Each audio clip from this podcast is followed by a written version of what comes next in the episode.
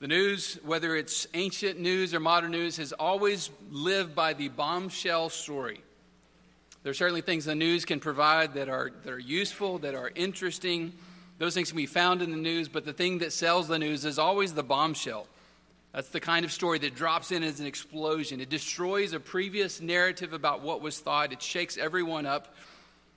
And no one is expected to ever recover from hearing the bombshell news.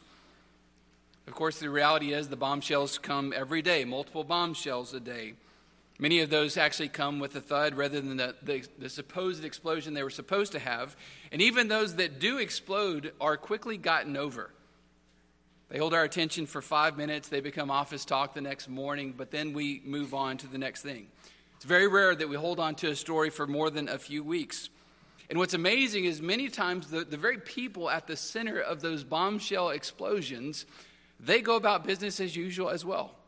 Despite all the things that were said at that moment, it turns out that, that life continues on for people. People are unchanged by those supposed big events. But there is one story, one big event, one actual bombshell, the kind that whenever it comes and explodes into your life, it changes you forever. And you can't be unchanged after you've been exposed to that. This morning, we have an opportunity to, to remind ourselves of the truth of that big story we find as we go into Second Thessalonians chapter 2, the verses that Paul is writing in this follow up letter to the visit that he had had with, his, with what became a church by the reception of the gospel. He's going to remind them of the importance of what it is that they heard.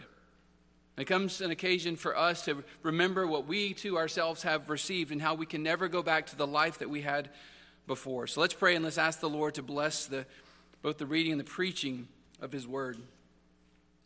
Lord God, we need your Spirit to enable us to understand and to believe that which we have heard from you and that which we will hear. And pray, O oh Lord, this day that you would cause us to have our hearts open, to make us teachable, to cause us to be believers in your truth.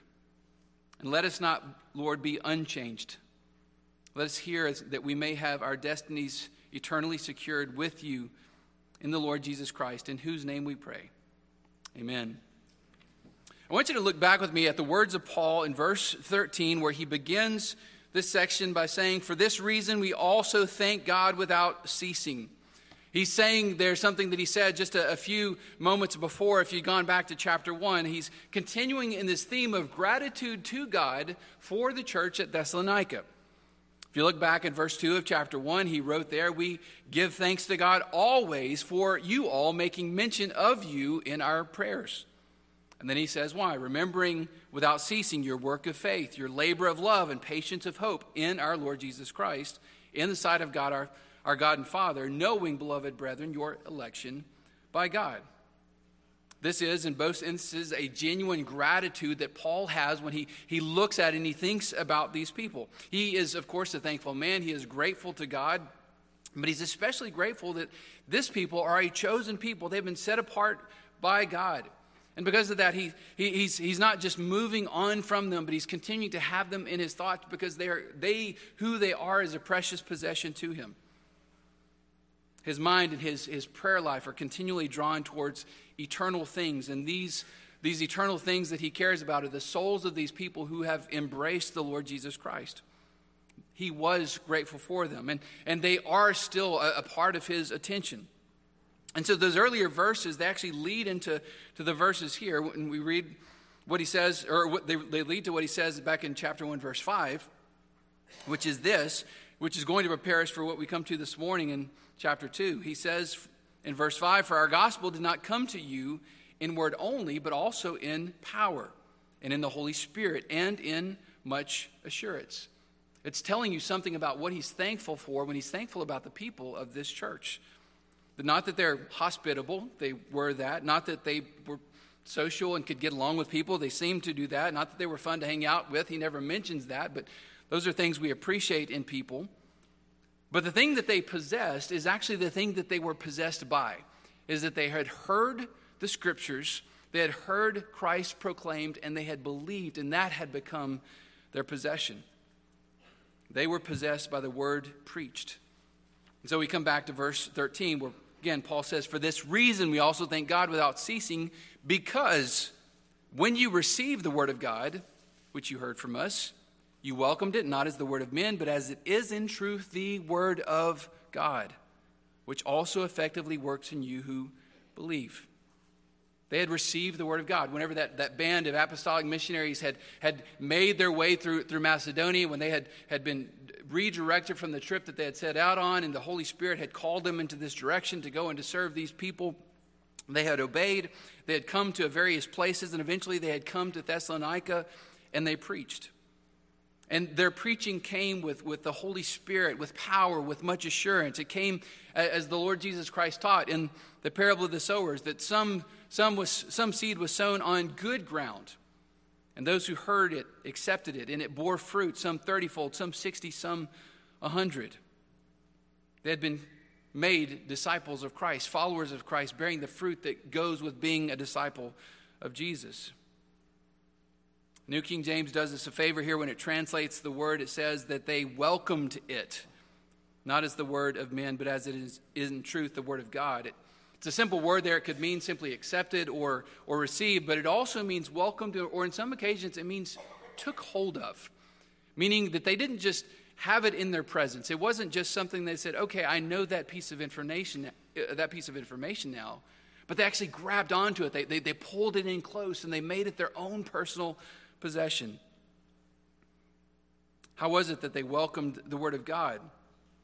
Paul here is, is, is making this equation that's interesting whenever he says, uh, he says here, you, you welcomed it not as the Word of men, but as it is in truth the Word of God.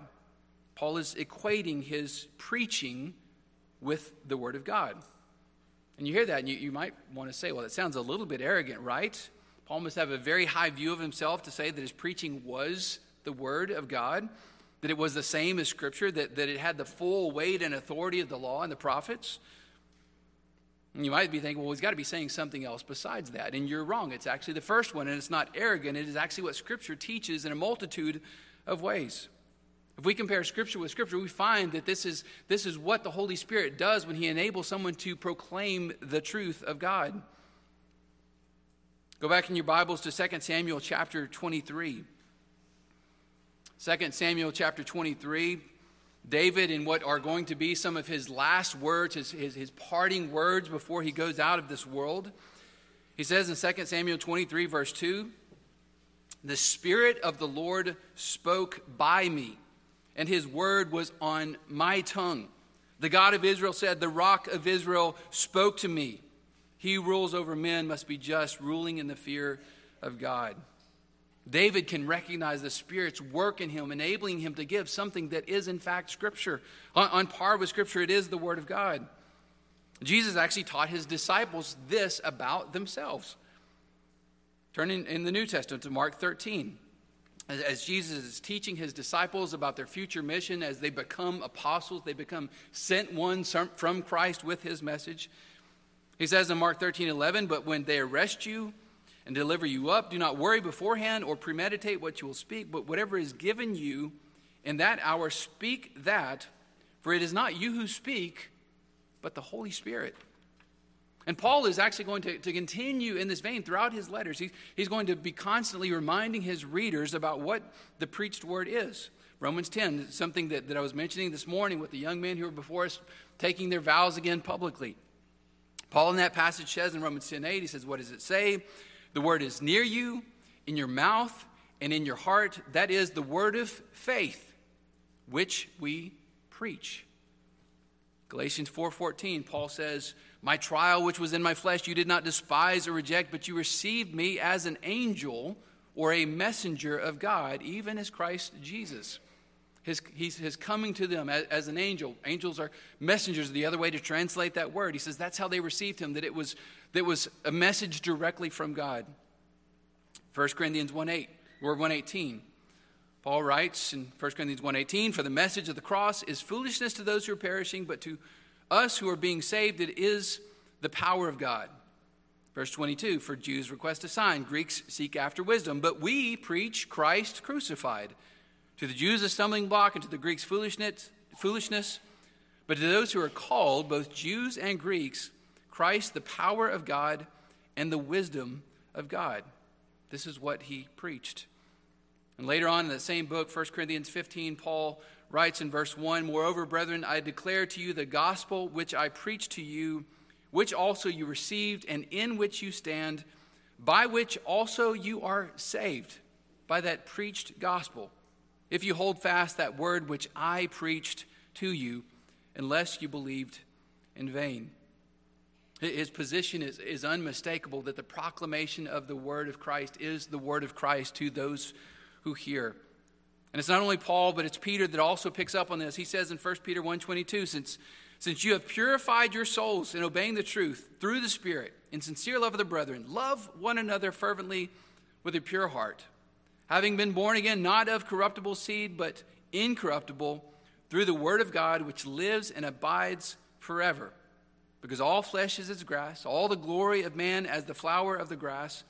The grass withers and its flower falls away, but the word of the Lord endures forever.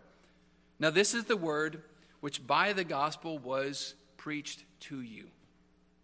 The testimony is consistent, it agrees with Moses and the prophets. They were given the oracle, the burden of God. It was a message given to them to testify to the people of a message of judgment and a message of salvation. And of course, to be the gospel, it must be the word which is preached because there's no other good news, which is what the gospel is, other than the truth of Christ that is proclaimed. This is what sound theology teaches. Paul's reminding them both at the same time teaching them how to think about preaching when they hear it. It's what every good biblical theologian wants to do is to, is to, to remind people that, that this is not something that you come when you come into the Lord's house on the Lord's day and a minister preaches the word of God to you. It's not something to take lightly. It's not something to, to be indifferent towards. It's something that, that is bringing you to before God that you may be judged or that you may be found innocent based on how you receive that word. The reformers held to this as well. What did they teach about preaching? Well, you heard some of that just a few moments ago when, when you confessed it out loud in what our larger catechism teaches, but we can even go before that to uh, a, a confession known as the Second Helvetic Confession. It was a Calvinistic confession of faith. It was authored, authored by uh, Heinrich Bullinger. He was uh, Zwingli's successor. You probably heard of Zwingli, maybe not as much Bullinger. Uh, but was, it was adopted in 1566 by the Swiss Reformed churches, but also picked up by the Scottish churches, by the French Reformed churches, by the Polish Reformed churches, by the Hungarian Reformed churches, all in the late 1500s. And it has one of the strongest statements that you find in any confession on how preaching is to be viewed. I want you to listen to what it says. I want you to listen carefully as it describes, and this is not the whole of what it has to say about the preached word, it has a lot to say. But in this one section, it tells us a great deal. It says, The preaching of the word of God is the Word of God. Wherefore, when this Word of God is now preached in the church by preachers lawfully called, we believe that the very Word of God is proclaimed and received by the faithful, and that neither any other Word of God is to be invented nor is to be expected from heaven, and that now the Word itself which is preached is to be regarded, not the minister that preaches, for even if he be evil and a sinner, nevertheless the Word of God remains still true and good. Bullinger wrote that confession. He actually wrote it as his own private confession of faith. It wasn't intended for publication and eventually was, was picked up and, and, and was spread abroad. But he wrote that to himself, and you can see there where even for himself he was thinking of what preaching ought to be. What is he obligated to do? He was a man aware of his own sin, but also aware of the power and the truth of the Word of God, that it transcends the minister, the preacher, but it's the proclamation itself. How is preaching the Word of God? Well, maybe we can answer first when, when, it's, when it's not the Word of God. When is preaching not what it's supposed to be? There are certainly people out there that would call something that they hear from someone standing up and talking preaching, which is not to be regarded as preaching. Certainly not the preaching of the Word of God. There are people that will preach to you about a lot of things that have nothing to do with what the Bible teaches. That is not preaching. There are hucksters, there are frauds, there are false prophets who frame what they do in religious sorts of ways to try and sell you something. They proclaim something, but it's not the gospel of the scriptures. And they have great confidence. They have many trappings. They have all sorts of designs and, and, accoutrements around them that, that make it seem to be legitimate, but it is not the preached word because they are not preaching the word. And no matter how many props they have around them, no matter how large the crowd is, it is not preaching the word of God. But on the flip side, we can say this there are those who are false but preach true words. Turn, turn in your Bible just a couple of pages back to Philippians 1.15.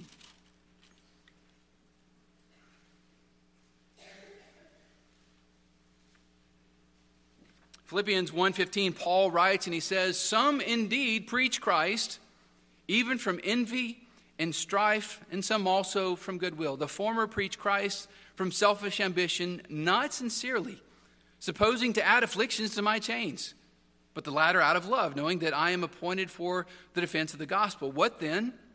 Only that in every way whether in pretense or in truth Christ is preached. And in this I rejoice yes and will rejoice. Paul recognizes here there can, there can be those with, with wrong motives. There can be those who are in it for the money.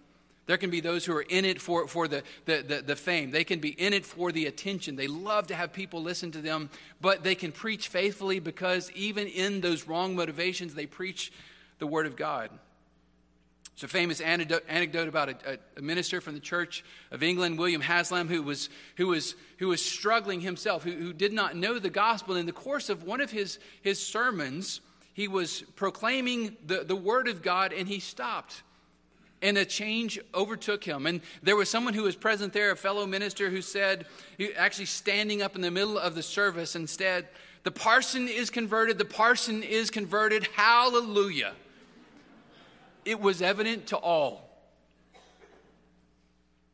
Ministers, uh, and I don't know if that story is true or not, it's been retold many times, but I can tell you that, that there are ministers, many a, a minister, this minister included, have gone into the pulpit and have come out of the, the pulpit feeling the crushing weight of the truth, of the conviction of sin, and of the joy and peace in believing that's only found by the Holy Spirit.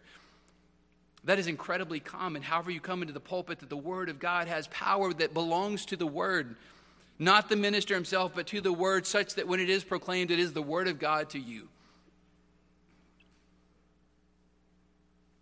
Qualifications are given in the Second Helvetic Confession, our, our confession as well, in catechisms. To be the preached Word of God, it must be by one who is lawfully called as a preacher which is to say, he is called by a legitimate church, one that bears the true marks of the church, plurality of elders, that bearing the, those, those marks which, which declare a church right, especially embracing the Word of God. And they call someone who is qualified and gifted to serve in the work of preaching. And sometimes you will hear us in, the, in this pulpit or, or uh, around the church making these very subtle distinctions, talking about someone preaching versus someone exhorting one of the things that you'll sometimes hear us refer to is that if, a, if an intern is, is, is allowed the opportunity to come into the pulpit, we say he's not preaching. And then someone will stand up and they will preach, and you'll say, Well, that was way better than Pastor Anderson and Pastor Dodds. I mean, sounds like preaching to me. But that was an exhortation because that person has not yet been set apart to the ministry of the word. This is actually the part of their testing to find out do they have those gifts? Do they have the competency? Do they have the character? Do they have the orthodoxy to be set apart to that work?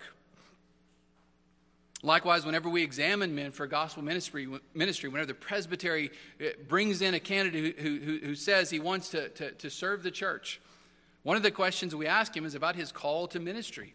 And one of the things that we require him to say in there at some point in time is that he is called to preach the gospel. And I've seen men who were actually turned away, who came and, and they said, Well, I, I love to lead the praise of God's people. I love to stand up in front and do music and direct that. And it's like, that's great. But you don't need to be a minister of the gospel to lead in music. You need to be a minister of the gospel. In order to preach, you need to be a minister of the gospel. That's what the office is set apart especially for. It has other duties and obligations, but principally and primarily it is about the preaching of the word of God. Man has to open the Bible. He has to rightly interpret what's before him. He has to explain and apply it to the people who are present, ready and willing to listen to it. And it is a burden for him. But it's not only a burden for him, but it's also a burden for you because it is the Word of God. It has to be received as the Word of God. So, so grab your bulletins again, or, if you, or turn if you want to to page 961 your, in your Psalter hymnals. And I want you to look with me again at question 160 of the Larger Catechism. Sometimes it's hard when we make an, an out loud confession like that to pick up on the particular details of what, of what you're saying there. You have a rough idea. I've read this before, perhaps, and I kind of know it's there. I think I agree with this, but I want you to think through the details with me because there are several parts of this. What's required of those that hear the word preached? It's required of those that hear the word preached that they attend upon it. It's something to be remembered, along with all the, the, the other things in the world that you might want to remember.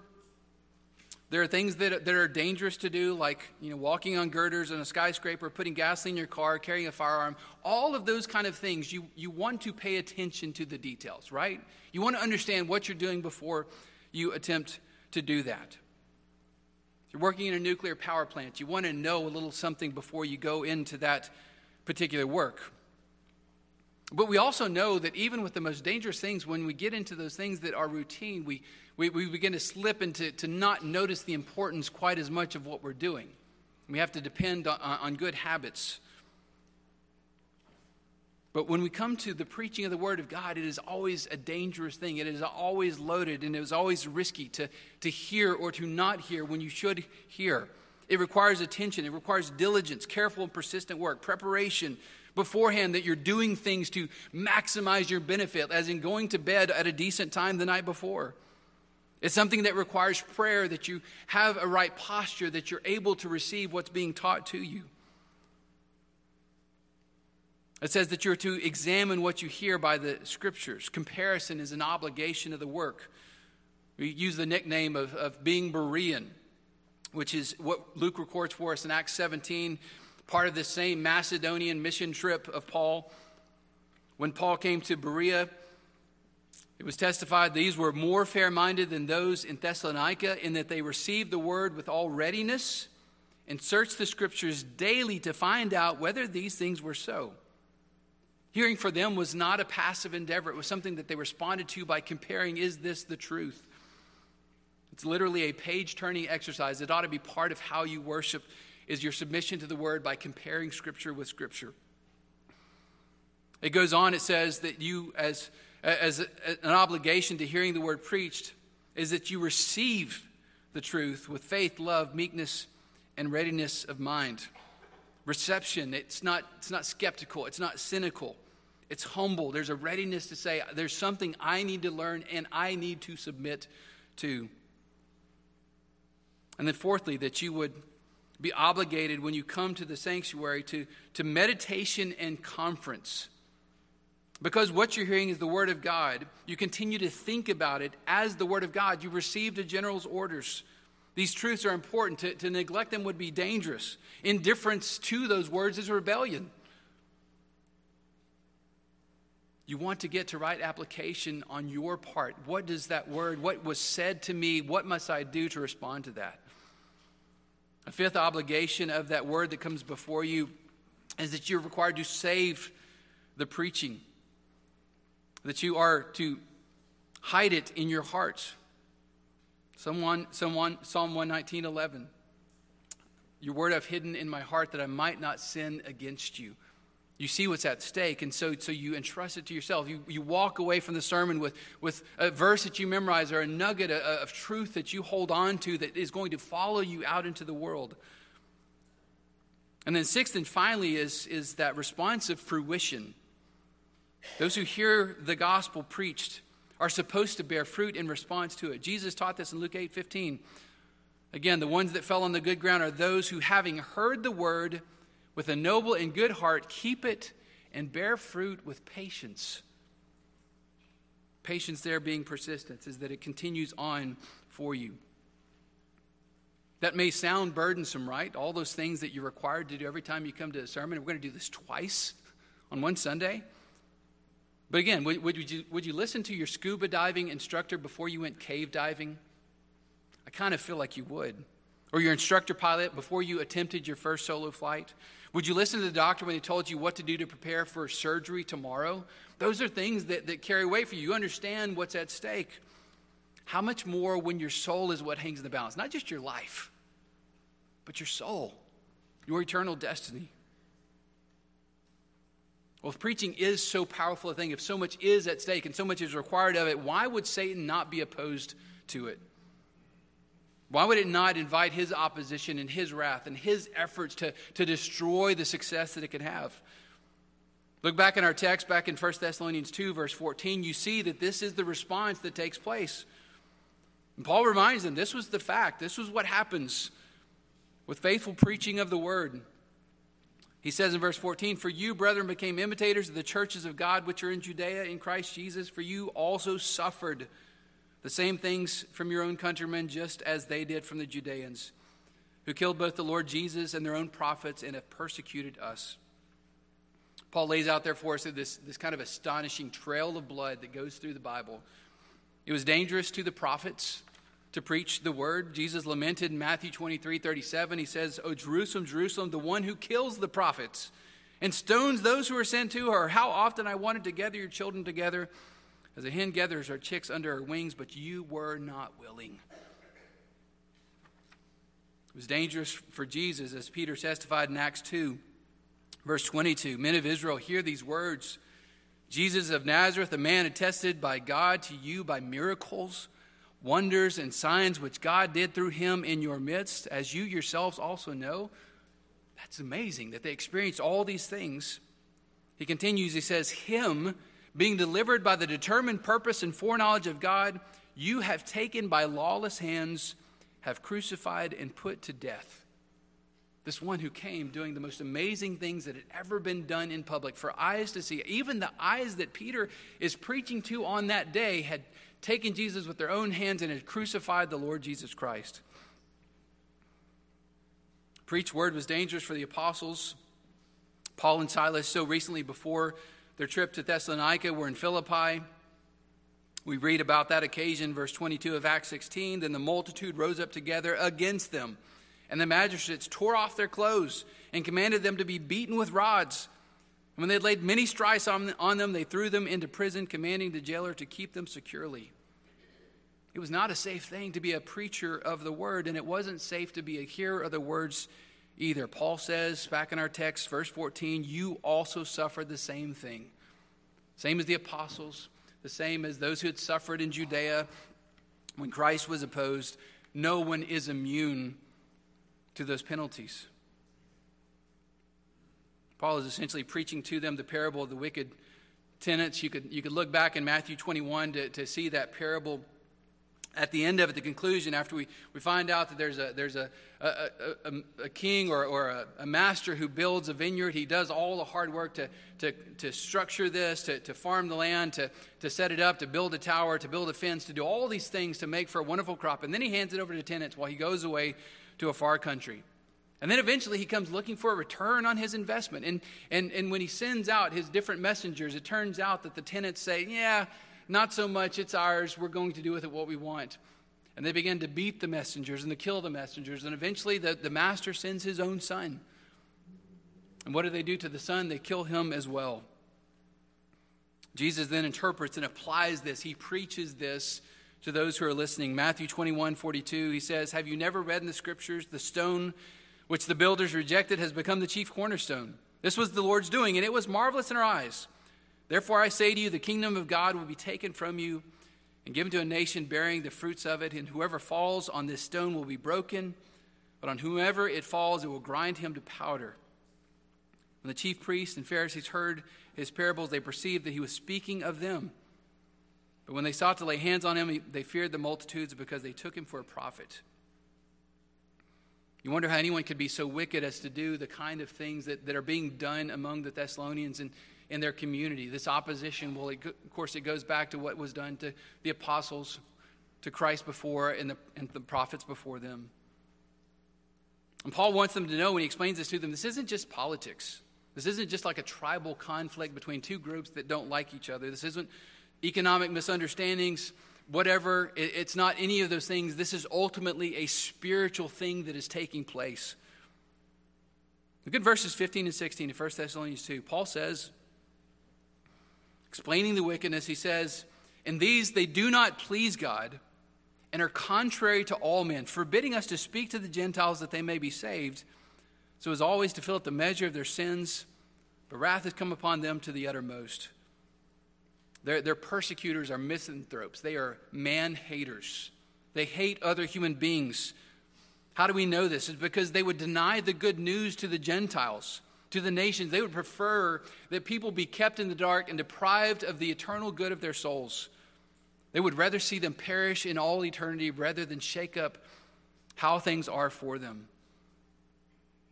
And we live in kind of the same sort of man hating culture, right? We see that in the killing of babies in the womb. That's man hating. You don't want to see human beings live, and so you kill them. What's going on, on now with emasculating and mutilating adults and children, depriving them of the, the ability to make life. This has now become mainstream in our culture, ordinary. It's a great way for some people to make money. Instigating needless wars, finding, finding reasons to, to go to battle and to, to, to spend the blood of people on whatever it is they're looking for. And hoarding things selfishly, things that make for life, and depriving others of those. You see it all around you in the world today. There's, there's a man hatred, a hatred of humanity. But nowhere is that, is that so true as in the hatred of the Lord Jesus Christ and the proclamation of that which has the ability to save souls.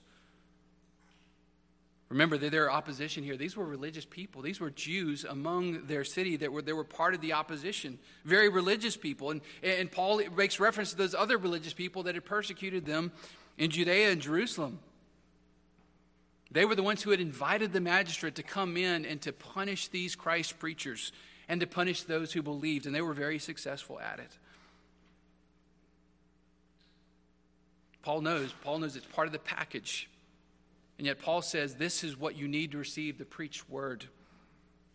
And part of what he wants to preach to them, to proclaim to them, is what he says in the last of verse, verse 16 there, when he says, They do this, but filling up the measure of their sins. But wrath has come upon them to the uttermost. He's reminding them there, there is a God who sees and who knows and who cares. These things are not accidents. They didn't slip by him. It wasn't just that he provided for their salvation, but forgot what to do with his people afterwards. Even these things are, are under his sovereign hand, and they are continually under his providential care, even in their suffering. And Paul's reminding them these people are, are filling up their sins. He's using this Old Testament language. Think about the when, when uh, we read about how the earth was filled with violence in the days of Noah, or how, how the iniquity of the Amorites was not yet complete. It hadn't yet filled up, but judgment was coming. What Daniel testified to when he says, the latter their time of their kingdom, when the transgressors have reached their fullness. There are limits that God has. It's finite how much suffering and persecution goes on. Those will come to an end. And there will be deliverance for God's people, and those wrongs will be righted. Justice will be served. But even, even look back at, at those words there. It's fascinating the, the particular way in which Paul says this. He, th- he says in verse 16, wrath has come upon them to the uttermost. You would kind of expect a future tense there, wouldn't you? That you wouldn't think that wrath will come upon them to the uttermost, that, that eventually this is going to happen. But he's actually say, saying no in past tense, wrath is already upon them. In some way, judgment was already happening to them. It had already landed on them. And there was, there's testimony of how in 49 AD that, that there, was, there, was, there, was, uh, there was a persecution of the Jews back in Jerusalem. There was a, a Passover celebration where thousands of people, maybe perhaps tens of thousands of people, were massacred by the Romans there. That's possible. That's part of the wrath of God being played out. But I think what Paul is saying here is actually theological. He's reminding people of where they are now under the wrath of God when they are apart from Christ. It's a settled judgment. Judgment has come. You have been judged in Christ. And the consequences come later, and they come to the uttermost, but the judgment is now. It is not escapable. There's no sort of middle ground that you can take out where you can be on one side or kind of in some place in the middle that, that, that's straddling the fence, and you might be okay and you might not be okay. It's one or the other. You believe the word preached and you're saved, or you disbelieve and you are at war with God. And thus you are presently under his wrath and curse. This is a comfort to God's people. It reminds them that, that, that there is a finite time for those people and that justice is going to be served. And this should be comforting. It's what we find when we go to the book of Revelation. Revelation chapter 6, we're told that when, when the fifth seal is opened, John was able to see under the altar the souls of those who had been slain for the word of God and for the testimony which they held. And they cried with a loud voice, saying, How long, O Lord, holy and true, until you judge and avenge our blood on those who dwell on the earth?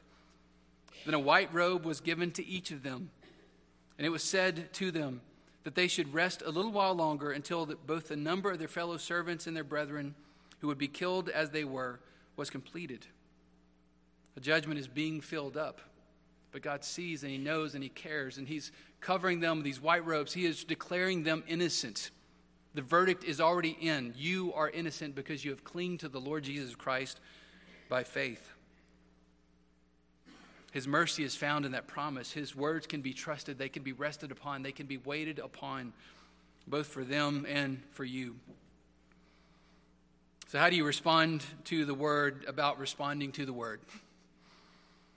Those are very simply two responses to the word that's, that's preached, and we'll come to those. But let me give you a word on pastors. I, I can assure you that your pastors have no great confidence in their abilities. They don't wake up on Sunday morning saying, I cannot wait for people to hear me. It doesn't happen. I've never, in almost 20 years of ministry, had a morning where that's been the case.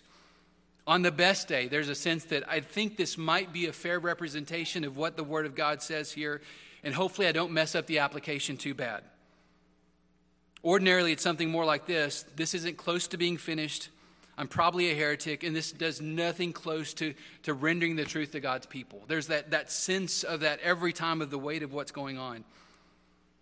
And thankfully, you're, you're left with this enormous debt and dependence upon the Holy Spirit to say, Lord, fix what I can't fix. This is your word. These are your people. Do what they need for them.